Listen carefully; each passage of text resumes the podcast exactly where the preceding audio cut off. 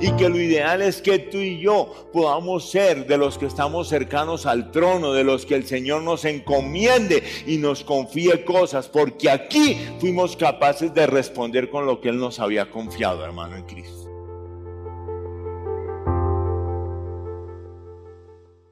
Dijimos que Apocalipsis tiene que ver, ah, el libro tiene que ver con Cristo escribiéndole a sus siervos y a su iglesia sobre el último tiempo. Y dijimos que no nos íbamos a complicar, sino que vamos a poner eh, técnicamente seis puntos relevantes y que los íbamos a ir desarrollando. Amén. No se te olvide que lo primero es la primera resurrección, resucitarán primero los que han muerto en Jesús, después los que hayamos quedado seremos transpuestos en un abrir y cerrar de ojos, correcto, es el rapto de la iglesia. Dijimos que el segundo aspecto es la manifestación y reinado del anticristo. En los tres y medio primeros años, cierto, el anticristo se va a mostrar amable, familiar, que quiere ayudar, ¿cierto? Que quiere ah, tener una unidad, bendecir al pueblo de Israel. Y después en los tres años y medio siguientes va a mostrar verdaderamente quién es, ¿correcto?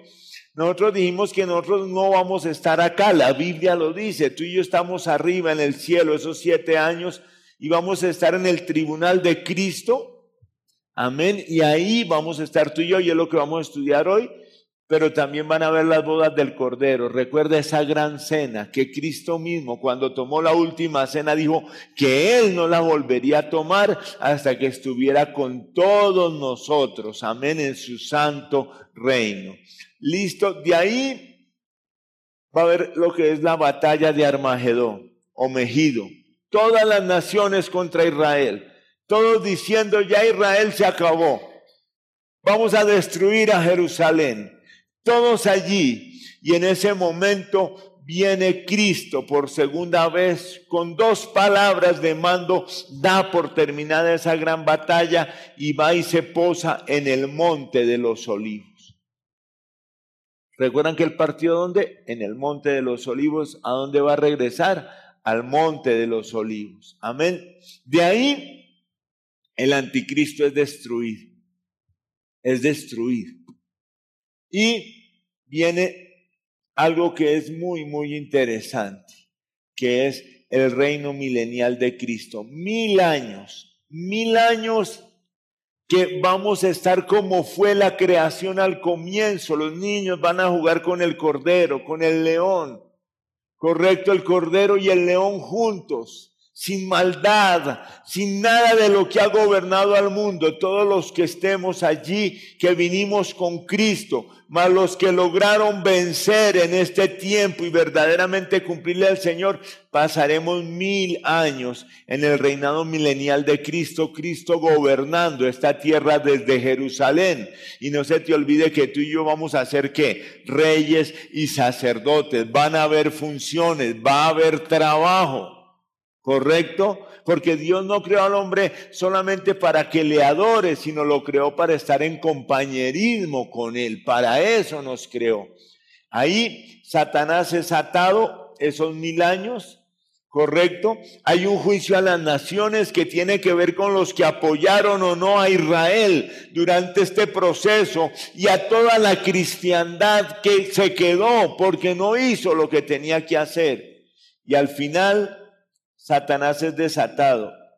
Y tú puedes creer que en este procesito va a haber gente que aún vivido en el milenio, de los que pasaron de acá, de este espacio de tribulación y gran tribulación, van a creerle a Satanás otra vez sus mentiras.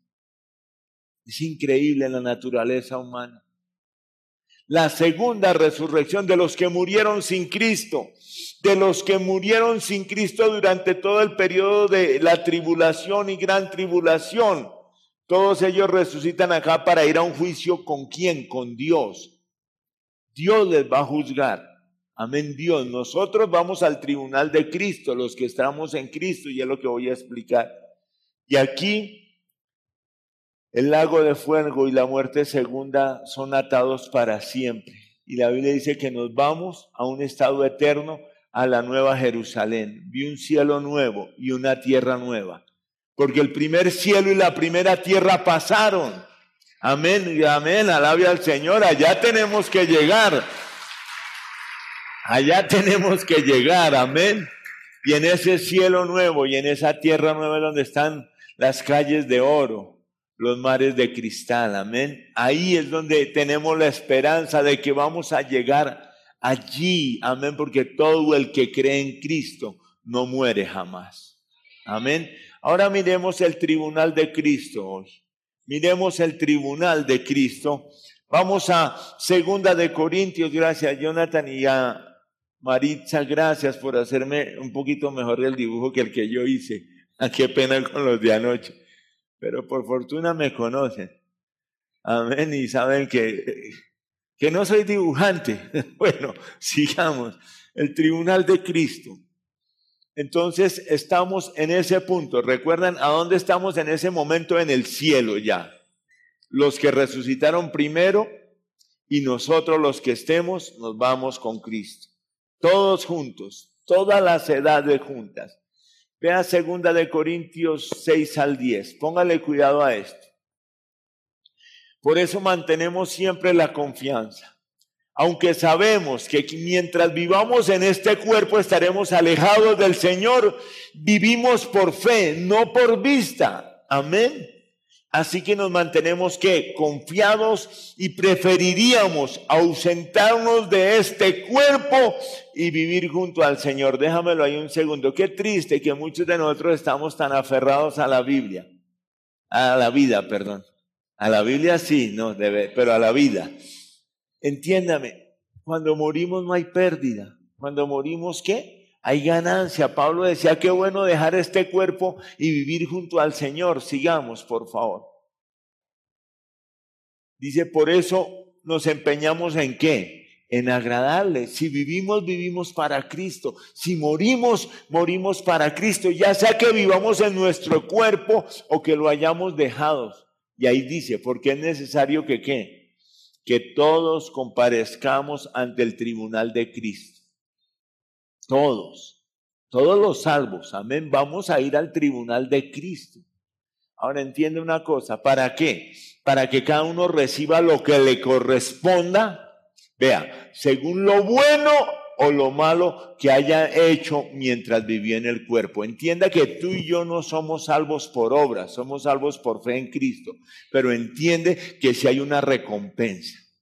Que una evidencia de que yo tengo a Cristo es que tengo buenas obras, es que hago las cosas rectamente, es que vivo íntegramente, es que soy el esposo que tengo que ser, soy el padre que tengo que ser, amén, soy el miembro de familia que tengo que ser, soy el el Señor nos va a evaluar, entiendan, no, eso no es que yo ya confesé y listo, no, un día, un día nosotros estaremos delante de nuestro Señor Jesucristo. Ahora bien, entienda que el tribunal de Cristo, la palabra Pablo lo tomó de las tribunas que habían en los Juegos Olímpicos. Recuerdan, los Juegos Olímpicos son muy antiguos.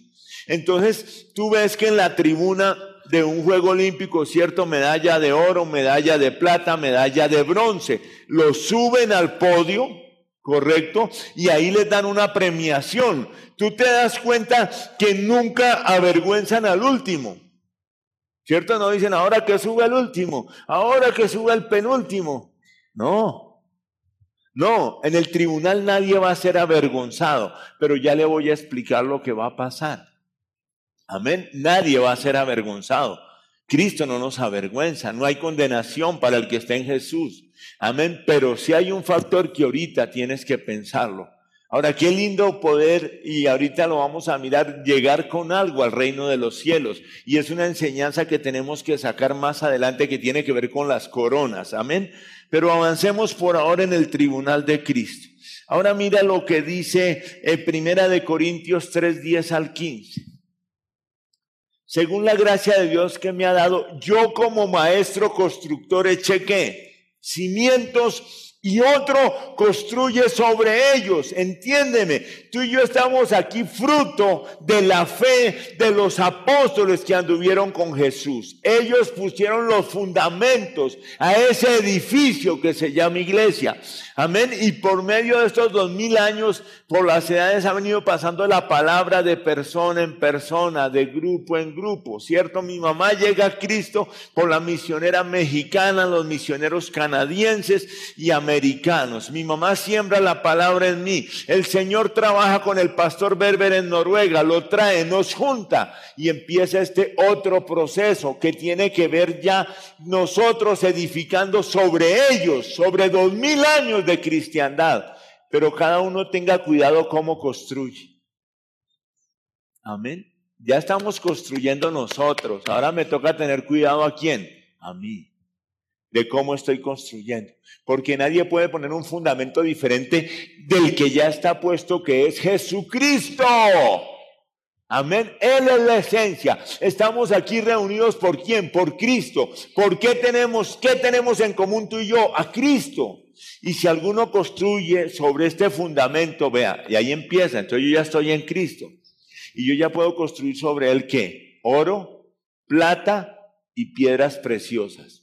Ahí hay una calidad de metales y de piedras que implica el valor y ya lo explicaremos. Y dice, oh, madera, heno y paja.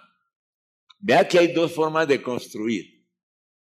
Usted puede hacer una construcción con un fundamento real o usted puede hacer una construcción con un fundamento básico, madera, heno y hojarasca. Y dice que su obra se mostrará tal cual es, pues el día del juicio la dejará al descubierto, al descubierto. El fuego la dará a conocer y pondrá a prueba la calidad del trabajo de cada uno. Déjenmelo ahí un segundo. Todavía nos faltan unos versículos, pero déjenmelo ahí un segundo. Vamos en el 13, nos faltan dos. Quiero explicar esto. Hay cosas que yo hago para el Señor. Amén. Que por mi corazón íntegro, por mi amor y mi pasión han generado oro, plata o piedras preciosas. Amén cosas que tú has hecho con amor, amaneceres donde tú te has levantado verdaderamente a orar, a clamar y a estar con el Señor.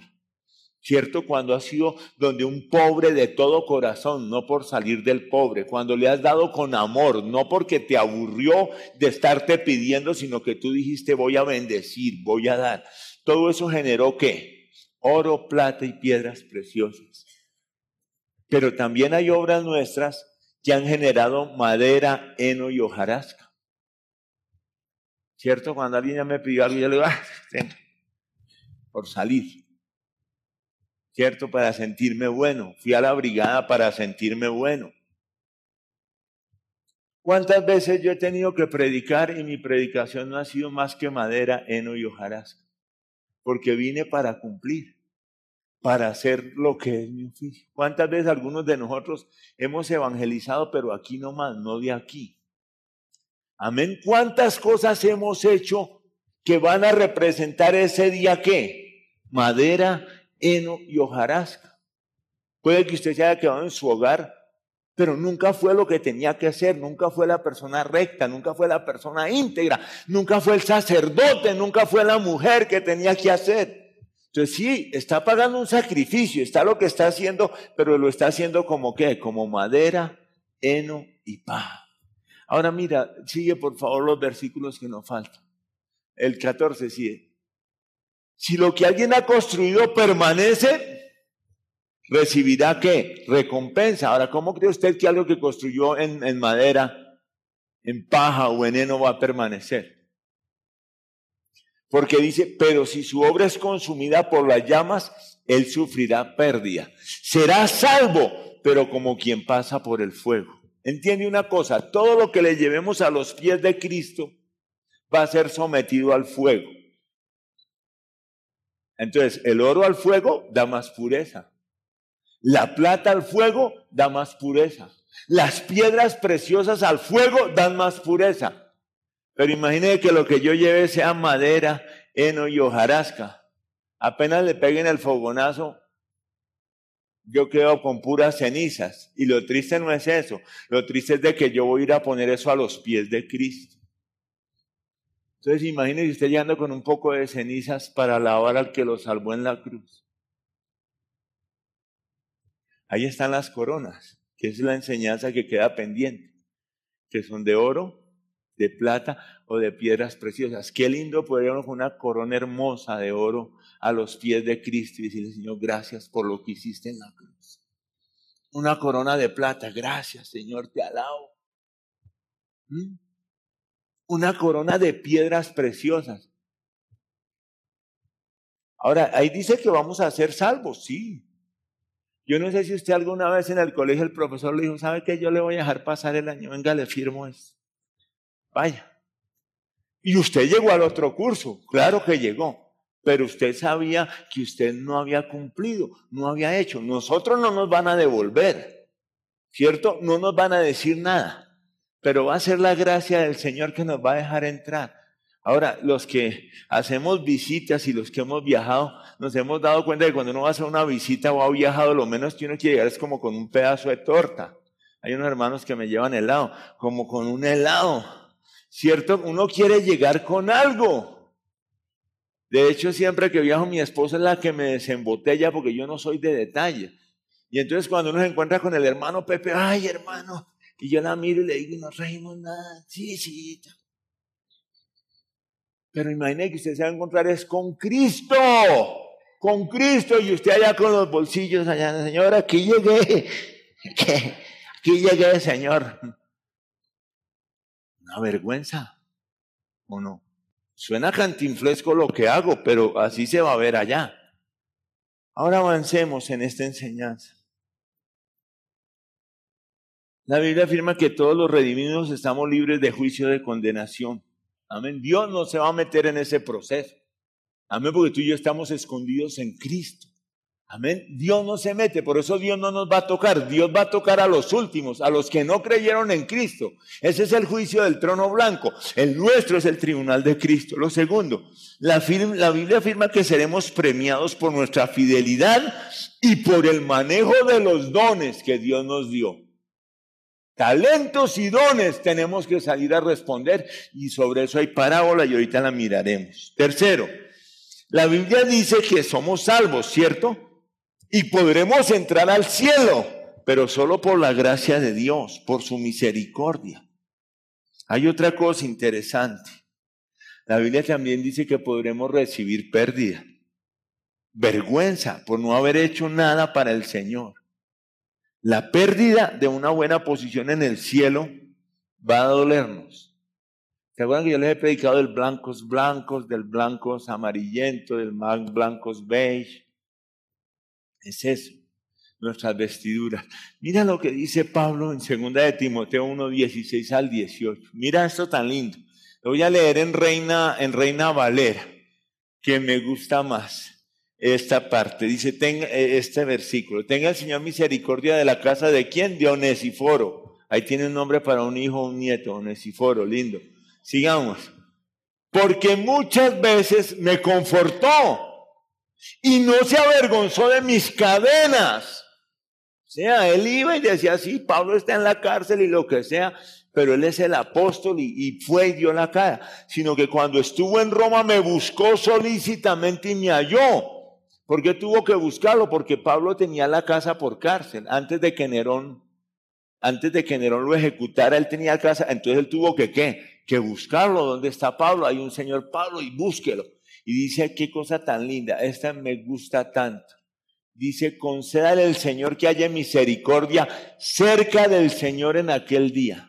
¿Qué estaba diciendo Pablo? Dios, por favor, ponlo en un lugar cercano a ti. Entiéndeme, lo que tú y yo hacemos de corazón nos va a dar un lugar en la eternidad, un lugar cercano a Cristo. Entiéndame, la gente aquí compra boletas VIP, la gente compra preferencial, la gente compra lo mejor para estar cerca de lo que está pasando. Yo te invito a que hagamos cosas para que en el día del Señor tú y yo estemos cerca a Él, hermano en Cristo, cerca a Él, hermano en Cristo.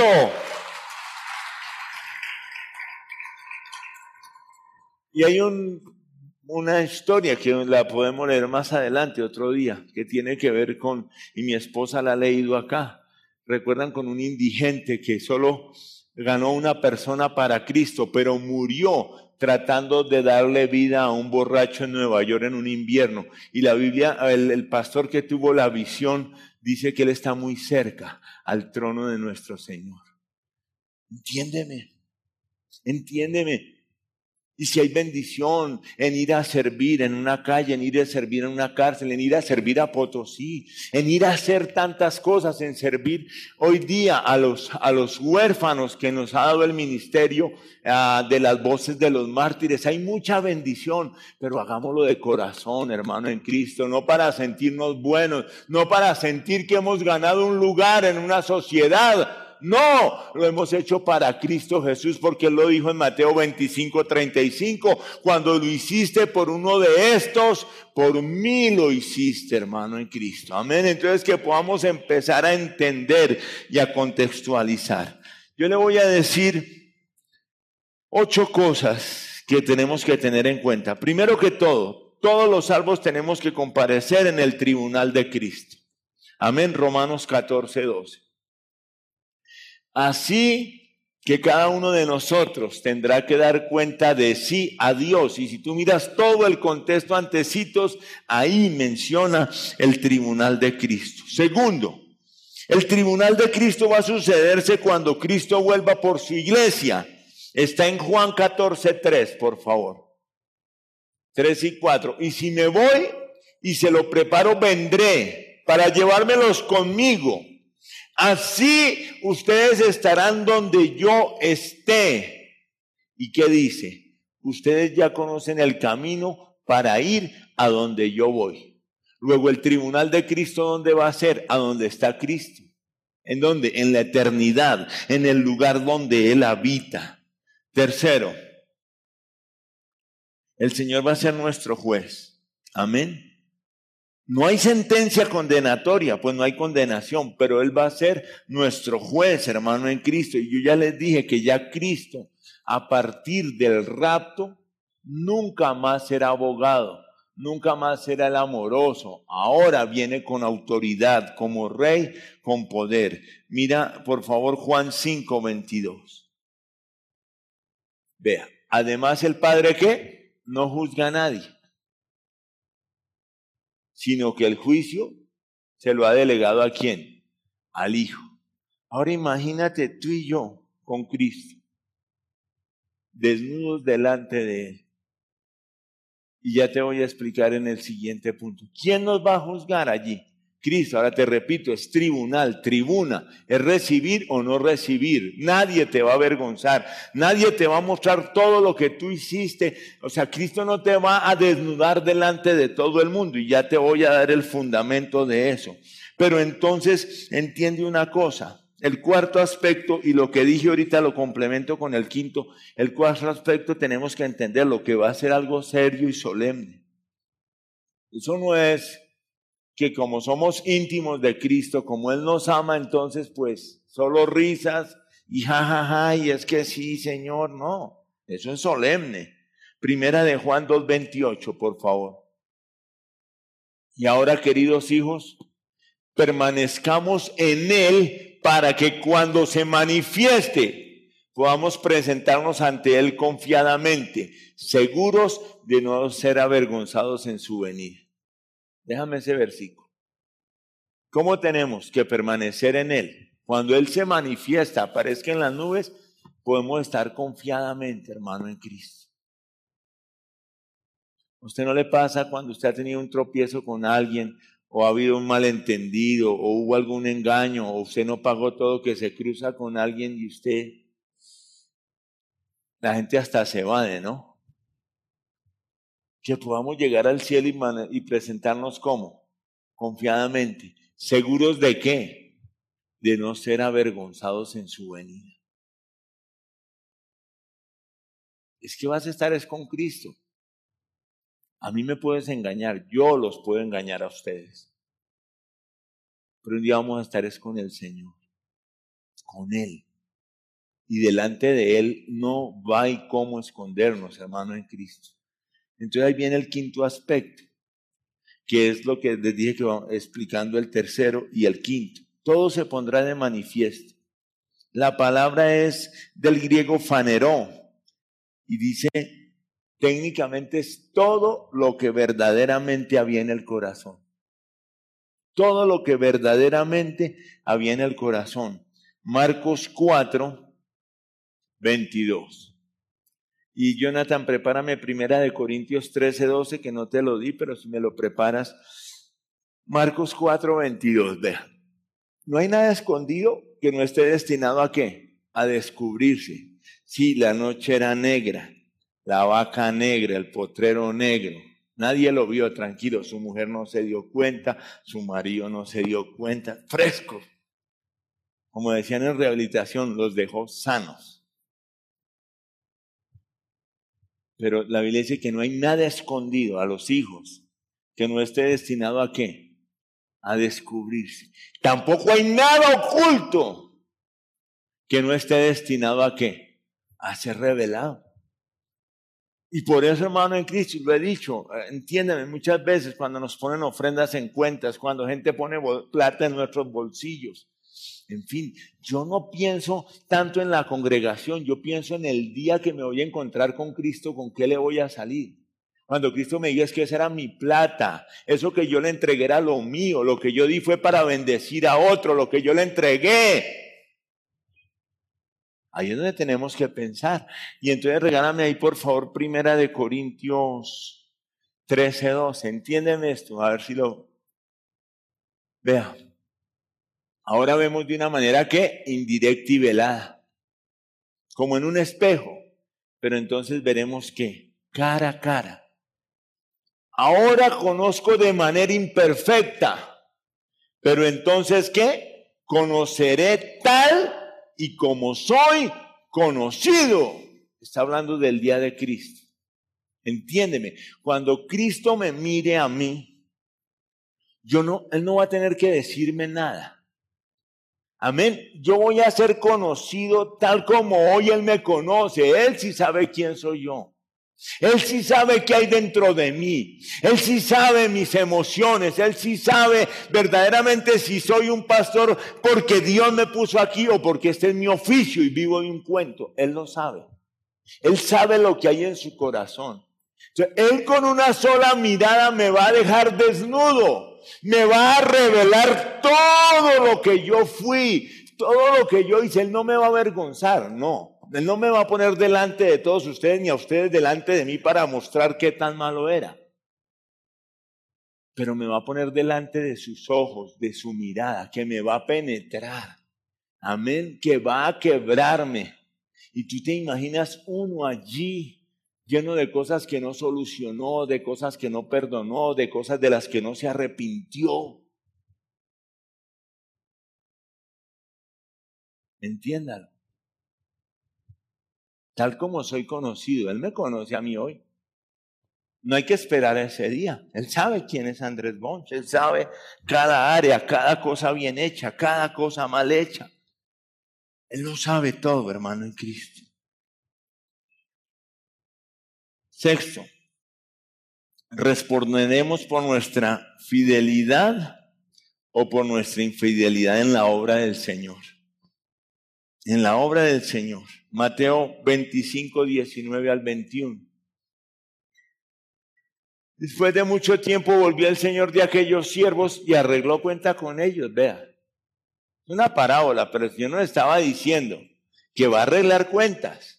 El que había recibido cinco mil monedas, se está hablando de talentos, de dones, llegó con otras cinco mil. Señor dijo, usted me encargó cinco mil monedas. Mire, he ganado otras, perdón, cinco mil monedas. Su señor le respondió que hiciste bien, siervo bueno y fiel. Y mira, en lo poco has sido fiel, te pondré a cargo de mucho más. ¿Y qué le dice? Ven a compartir la, la felicidad de tu Señor. El Señor va a estar feliz. Cuando tú y yo hagamos, hayamos hecho lo que teníamos que haber hecho, el Señor va a estar feliz y te va a decir, ven y te voy a dar más. Entiende que tú y yo vamos a ser gobernadores y regentes en el milenio, pero que en la eternidad también van a haber funciones, también van a haber cargos, también van a haber responsabilidades y que lo ideal es que tú y yo podamos ser de los que estamos cercanos al trono, de los que el Señor nos encomiende y nos confíe cosas, porque aquí fuimos capaces de responder con lo que Él nos había confiado, hermano en Cristo. Listo. Séptimo. Las malas acciones del creyente ya han sido perdonadas respecto al castigo eterno pero todavía se van a tomar en cuenta para la recompensa. Ve Hebreos 6, 10 al 12, por favor. Ya fuimos perdonados, pero hay una recompensa. Y mira lo que dice, porque Dios qué? No es injusto. Como para olvidarse de las obras de amor que para su gloria ustedes han mostrado, sirviendo a los santos como lo siguen haciendo. Ahí entraba Onesiforo, ¿sí o no? Dios no se había olvidado de lo que él había hecho por Pablo. Dios no se había olvidado de lo que le había servido. Pero vean lo que dice, deseamos sin embargo que, que cada uno siga mostrando que el mismo empeño hasta la realización final y completa de su esperanza. Es que esto no es por raticos, esto no es que 15 días estoy en la iglesia y bendigo y ayudo y después algo de pelea con Dios y nada. Y después otra vez dos meses y después, porque uno ve cristianos intermitentes. Uno ve cristianos que por épocas están ahí, ahí, después. Pero dice que tenemos que tener el mismo empeño hasta el final. Amén. Bendecir la iglesia de Dios, bendecir a los santos, bendecir al, al necesitado, al pobre, siempre sirviendo, hermano de Cristo. Y vea lo que dice, no sean qué, perezosos. La oración de las cinco de la mañana, que ahora a las seis, dicen, ah, el servicio, el grupo P, pero yo para irme hasta allá y con este frío. No sean perezosos. Más bien, ¿quién?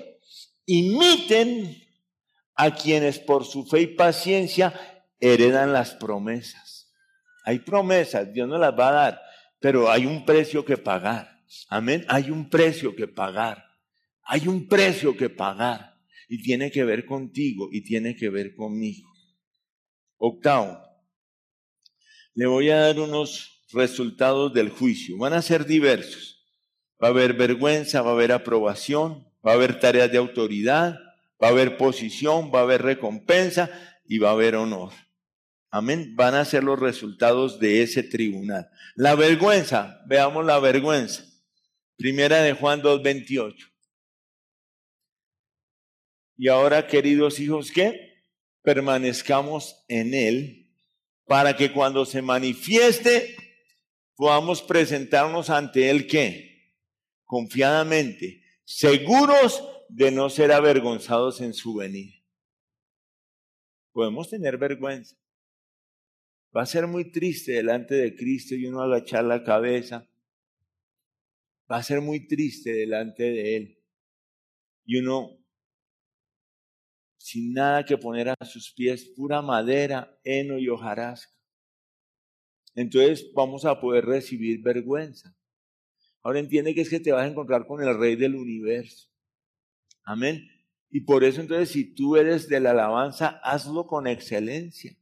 Hazlo de corazón, alábalo si eres un ujier, hazlo de corazón. Si eres un maestro de iglesia infantil, si vas a una brigada, si vas al ministerio carcelario, lo que hagas, vida abundante, vida libre, lo que hagas, hazlo de todo corazón. Juégatela toda, porque lo estás haciendo es para Cristo, no para mí ni para esta iglesia. Amén. Para que no recibamos vergüenza el día que tenemos que recibir vergüenza.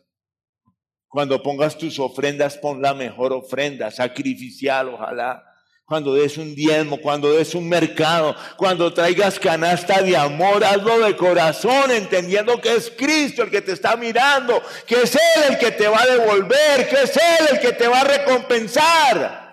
Hagámoslo de corazón, hermano. Cuando vas a visitar a un enfermo, cuando cuidas a alguien en un hospital, cuando estás cuidando a tus padres ancianos, cuando estás cuidando a los niños, hazlo de corazón como para el Señor, para que cuando Él te encuentre, tú y yo no seamos avergonzados, hermanos en Cristo.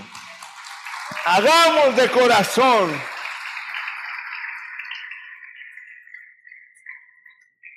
Aprobación divina, Mateo 25, 21. Creo que ya lo leímos. Su Señor respondió, ¿qué?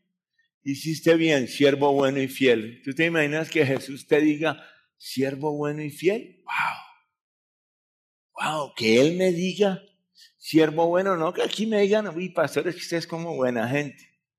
Pues chévere que le digan a ustedes, pero que Jesús le diga, siervo bueno y fiel te pondré a cargo qué? De mucho más.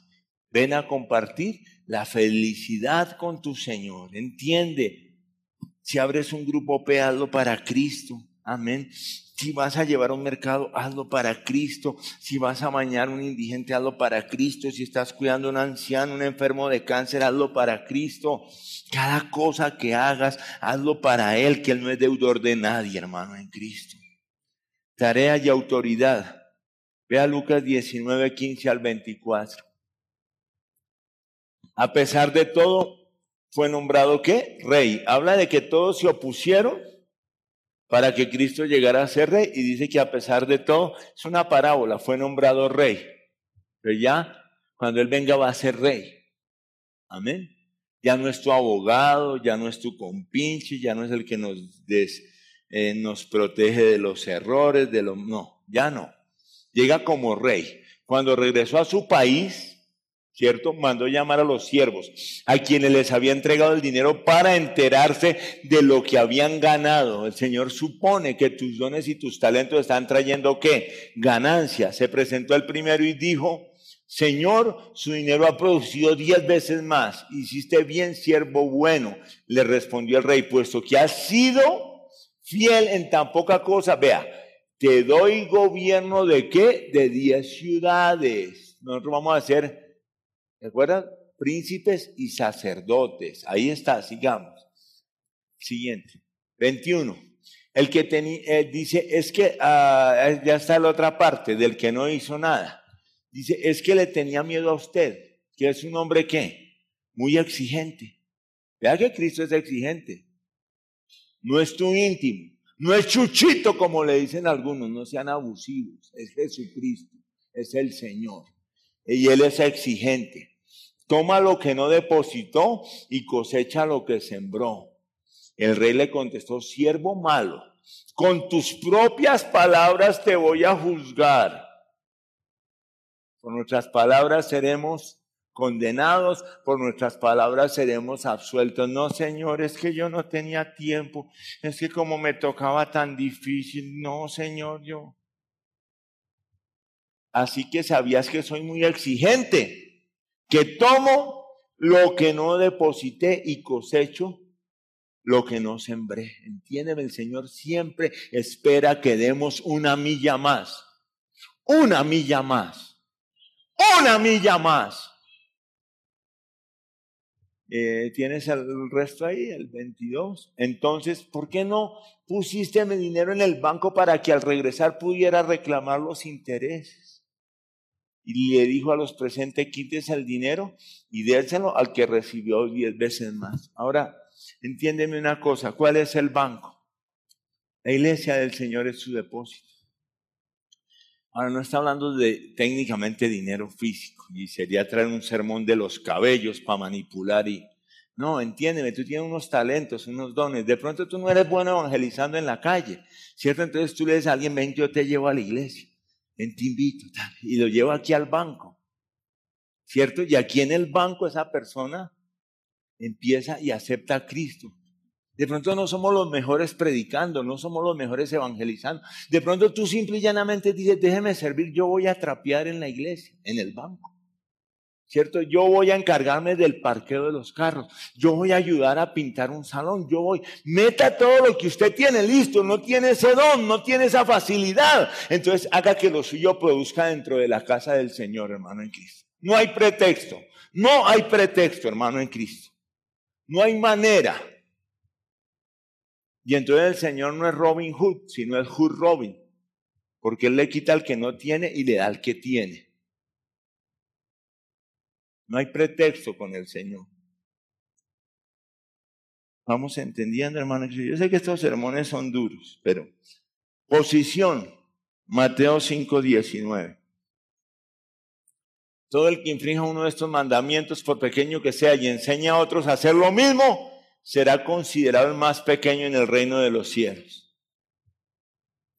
Cuando usted lleva a otros a pecar, pero venga, hermano, pero tómese una cerveza, pero es que usted con esa mujer y ve a estas amigas que yo tengo, se lo lleva para el otro lado. ¿Mm? será considerado más pequeño, pero el que los practique y, lo, y enseñe será considerado grande en el reino de los cielos.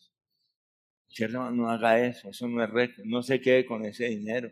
Honre a su padre, bendiga a su mamá. Si usted hace todo eso, usted, óyeme bien, va a entender y va a ver en la eternidad que usted va a tener una posición en ese reino. Hay posiciones. En el cielo no todos somos iguales. Allá no todos somos hermanitos. Allá hay ángeles, arcángeles, querubines, hay rangos, hay honores, hay respetos. Y va a ser lo mismo con nosotros, hermano en Cristo. Así que si usted no me quiere mucho y no quiere servirme en el cielo, póngase a trabajar, hermano. Hagamos recompensas. Filipenses 3:14. Sigo avanzando a dónde? Hacia la meta. ¿Para ganar qué? El premio que Dios ofrece mediante su llamamiento celestial en Cristo Jesús. Hay premios.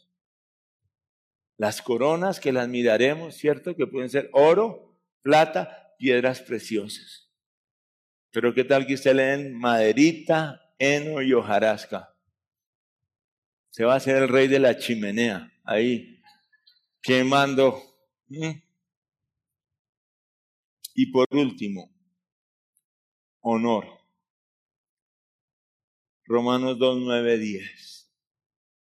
Habrá sufrimiento y angustia para todos los que hacen el mal. Los judíos primeramente, vea. Pero también quién? Los gentiles. Pero ¿qué dice?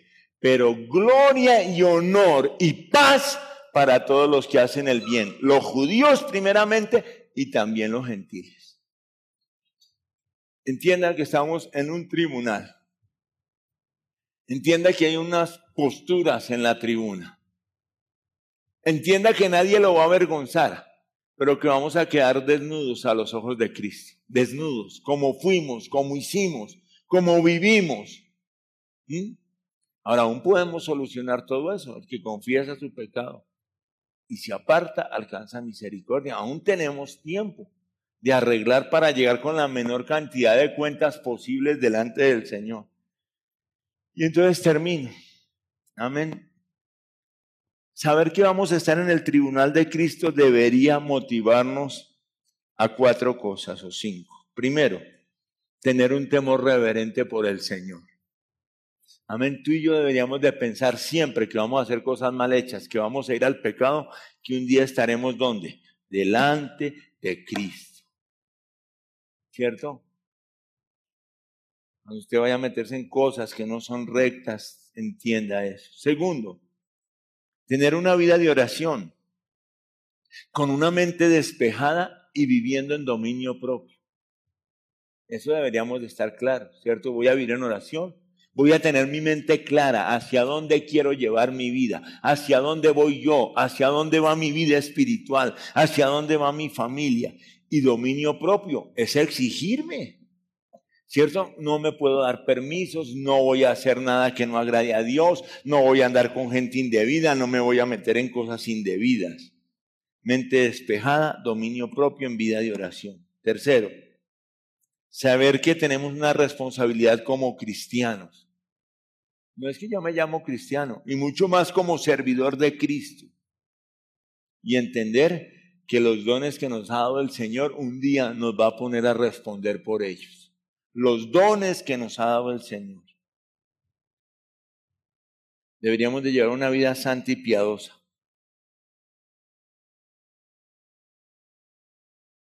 Santidad y piedad. Amén, ser piadosos. Pero también por último, deberíamos ser compasivos y ser misericordiosos. Vida santa y piadosa y ser compasivos y misericordiosos. ¿En qué sentido misericordioso? Mi hermano está desanimado, mi hermano necesita oración, mi hermano necesita que yo ayune por él, mi hermano necesita que yo vuelva, ¿cierto? A ponerlo en los caminos del Señor. De hecho, eso da una corona, la Biblia lo dice. La Biblia lo dice, que el que, que, el que alcanza a un pecador de su pecado, dice que cubrirá multitud de pecados y alcanzará qué? Misericordia. Ahora le voy a leer Mateo 5, 13 al 16 para ir terminando. ¿A dónde estábamos? En el tribunal de Cristo. ¿Quiénes estamos? La iglesia del Señor, los salvos. Respondiendo por qué? Por todo lo que el Señor nos da. Y entonces ahí sentado todavía, veamos todos en voz alta estos versículos. Vamos, y duro, fuerte, vamos. Ustedes son la sal de la tierra. Pero si la sal se vuelve insípida, ¿cómo recobrará su sabor? Ya no sirve para nada, sino para que la gente la deseche y la pisotee. Ustedes son la luz del mundo. Una ciudad en lo alto de una colina no puede esconderse. Ni se enciende una lámpara para cubrirla con un cajón por el contrario, se pone en la repisa para que alumbre a todos los que están en la casa. Hagan brillar su luz delante de todos para que ellos puedan ver las buenas obras de ustedes y alaben al Padre que está en los cielos, hermano en Cristo. Amén, alabe al Señor. Y termino con esto. Termino con esto. la Biblia y me devuelve sal de la sal. Ustedes son la sal, creo que es el 13. Amén. Ustedes son que la sal de la tierra. Si la sal se vuelve insípida, no hay cómo recobrar el sabor. Y ya no sirve para nada, sino para que la gente la deseche y la pisotee. Ahí hay mucho. Y ahí salió un sermón. En los caminos antiguos, ¿cierto? Cuando en la época de invierno, la sal de mala calidad la tiraban sobre esos barrizales para que se desliyera la nieve, el hielo. Hoy día lo hacen igual, Canadá, Noruega, Estados Unidos. La sal de mala calidad la tiran. No sé si usted ha visto cómo queda revuelta la sal de mala calidad con tierra, con nieve. Eso es un barrial terrible. Ahora, cuando tú y yo no hacemos lo que tenemos que hacer, ¿sabes quién hace eso? La tiniebla. La Biblia dice en Apocalipsis que es mejor ser frío o caliente, pero no tibio, porque a los tibios el Señor los va a vomitar de su boca. Cuando vivimos una vida tibia, nos hacemos una sal insípida. Y Satanás nos oye, y Satanás nos pisotea, y se avergüenza de eh, y nos avergüenza, y nos avergüenza con los hijos, con la familia, con la economía, porque estamos ahí. Ni fríos ni calientes. Ahora la luz, si somos la luz del mundo, tú y yo tenemos que brillar. Hablaba con alguien que tiene una empresa en esta iglesia y decía, y es cristiano de muchos años. No, pastor, nunca más volví a contratar cristianos. Porque es lo peor. Me lo han dicho en muchos lugares. Ya no somos luz, ya no somos sal, ya no somos íntegros. Por eso la cristiandad no tiene credibilidad.